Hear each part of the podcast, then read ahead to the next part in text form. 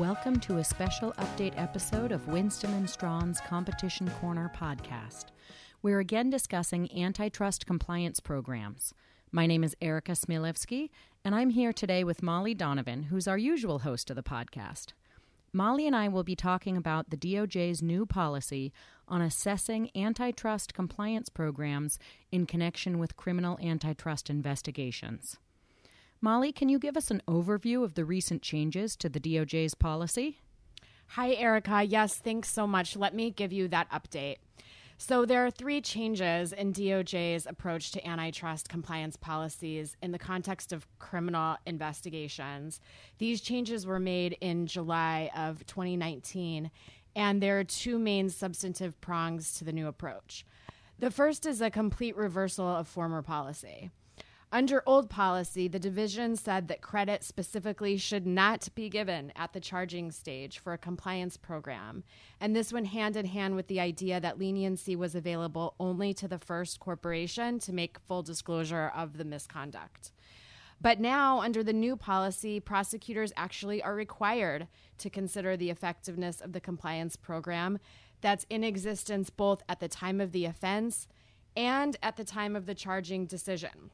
So, Molly, what does this practically mean for companies? So, that's a good question. As a practical matter, and this is very important, it creates the possibility for a prosecutor to give a corporation a deferred prosecution agreement, even if that corporation is second or later in line for leniency. So, Erica, as you know previously, if you were second or later in line for leniency, you had to plead guilty, and deferred prosecution wasn't really an option.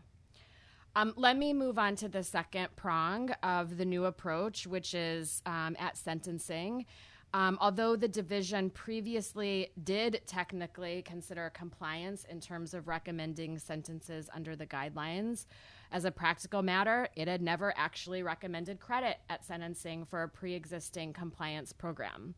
Now, the division has given us greater clarity as to how exactly compliance ought to be evaluated at the sentencing phase and with an eye towards, I think, incentivizing um, compliance programs. And what uh, what does the division look at when it is um, assessing compliance programs? So um, there's there's new written guidance first of all on all of this that's pretty thorough and it answer it helps to answer the question that you just asked. So at the charging phase, um, the division has identified three sort of overarching questions that prosecutors are supposed to ask themselves throughout an investigation. Um, those three questions are one, does the compliance program prohibit and address criminal antitrust violations?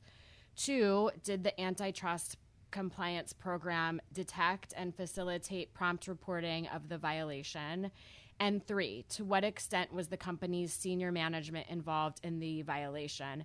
The idea of the last one being that if senior management is involved, then compliance may not actually be taken all that seriously at the company, even if the program looks pretty good on paper.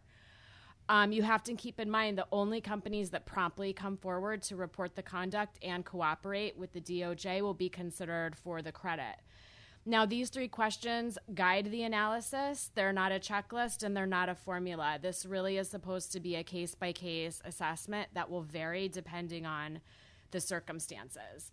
Um, the written guidance provides even more detail. Um, there are many categories, nine, I think, laid out in the written guidance um, for looking at this question at the charging phase.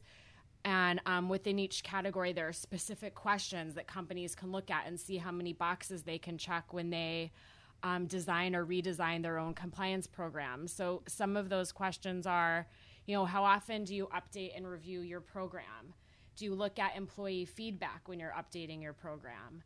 Are you tracking contacts with competitors? Are you tracking what happens at trade association meetings?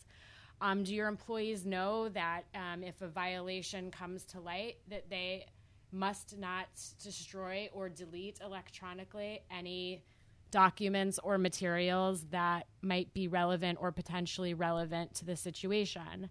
Um, is senior leadership participating in the compliance program in a serious way? Are you training HR staff about issues like no poach, for example? Um, did you have past antitrust violations? And if you did, does your compliance program remedy them or address them in a meaningful way? How often are you training? Um, the division likes it if employees can make anonymous and confidential reports. Um, the division also likes periodic and unannounced audits, meaning um, some sort of review of documents or even interviews of employees from time to time. And what is the purpose of those audits? The purpose of the audits is to check to be sure that nothing is happening that might be problematic or potentially problematic that you ought to look into further and even take to the government seeking a marker.